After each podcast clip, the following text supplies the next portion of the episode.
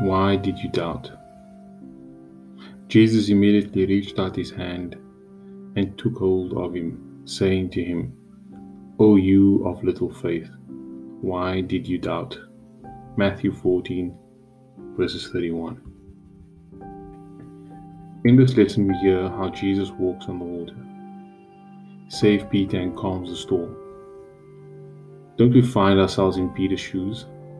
We believe in Jesus so fervently in our lives, but when moments of storms arise and we sink, we slip so quickly into the deep waters of unbelief. We waver and shrink.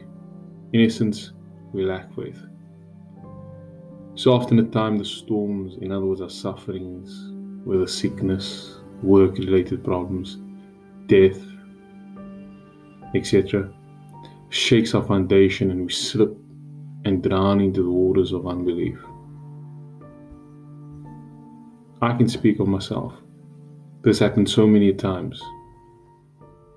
Oh, how weak and vile I am. My only hope is Jesus Christ. He is my only hope, and I trust yours too. I've learned that I cannot overcome the storms of life by myself. I need Him to walk with me through those long periods when the waves bash against my boat. We all need Jesus to be present with us when we're in the eye of the storm. My mind races back to the time when my wife and I just had our first child. As he grew up, he was partly mute and had a speech delay. He only started speaking at about four years old. This was a challenging time for my wife and myself. As a parent, you want the best for your children and the development. Our faith was truly tested because doctors told us he will never talk. Family members said condescending words. Friends and schools had a certain identity assigned to my son. And far more difficult was that the certain church members ascribed blame because they felt we might have walked wrong in their worldview. Oh, what a difficult period it was for us.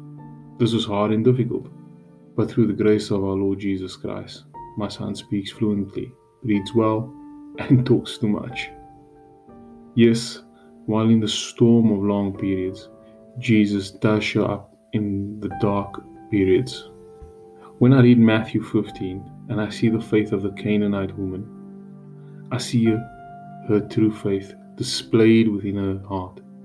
The gentle woman's attitude of humble faith allowed Jesus' healing ministry to operate effectively in her life. What we can learn from this woman is that she had a true faith from the heart. She was not like the Pharisees, she was not a hypocrite. Her actions were not faith that was shown externally through deeds, but rather from the heart. She testified during the time of her struggle with her daughter's sickness that Jesus is the Son of God and that she must also live from the crumbs that fall from the table. Today we need to realize that Jesus is all powerful. He commands the sea to be calmed in the sticks. He has not just power over creation, but also over our lives. Jesus is God, the Son made flesh. He is the great I am, Yahweh. So, what principles can we take from this lesson?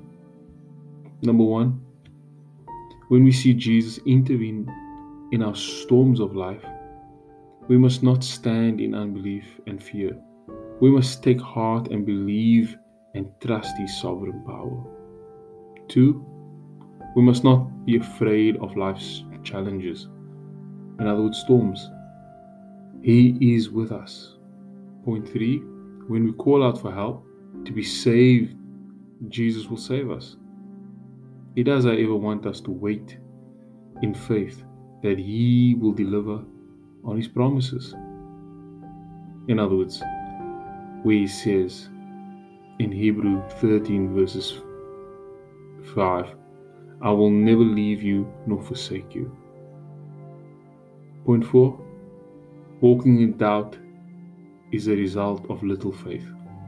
We must trust Jesus no matter how the storms ravage us, not doubting but trusting His sovereign power. His omnipotence, which is displayed in and through our lives. We read in Matthew 16 24. Then Jesus told his disciples, If anyone would come after me, let him deny himself and take up his cross and follow me. Point 5. When we truly come to a point of true faith, we will have peace. In other words, calm waters in our soul, no matter what the suffering.